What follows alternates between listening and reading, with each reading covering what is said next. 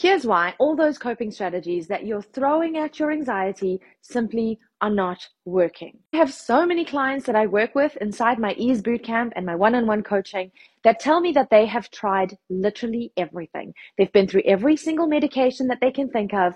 They've tried the breath work, the meditation, the exercise. They've changed their sleeping. They've changed their eating. They've changed their relationships. And yet their anxiety still remains. A huge reason why coping strategies don't work is because we are desperate to be rid of the anxiety.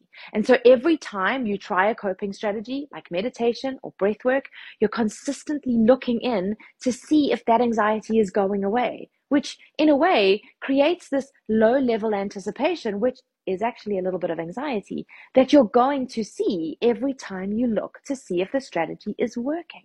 Even if you're trying medication, we're consistently looking to see if the medication is working.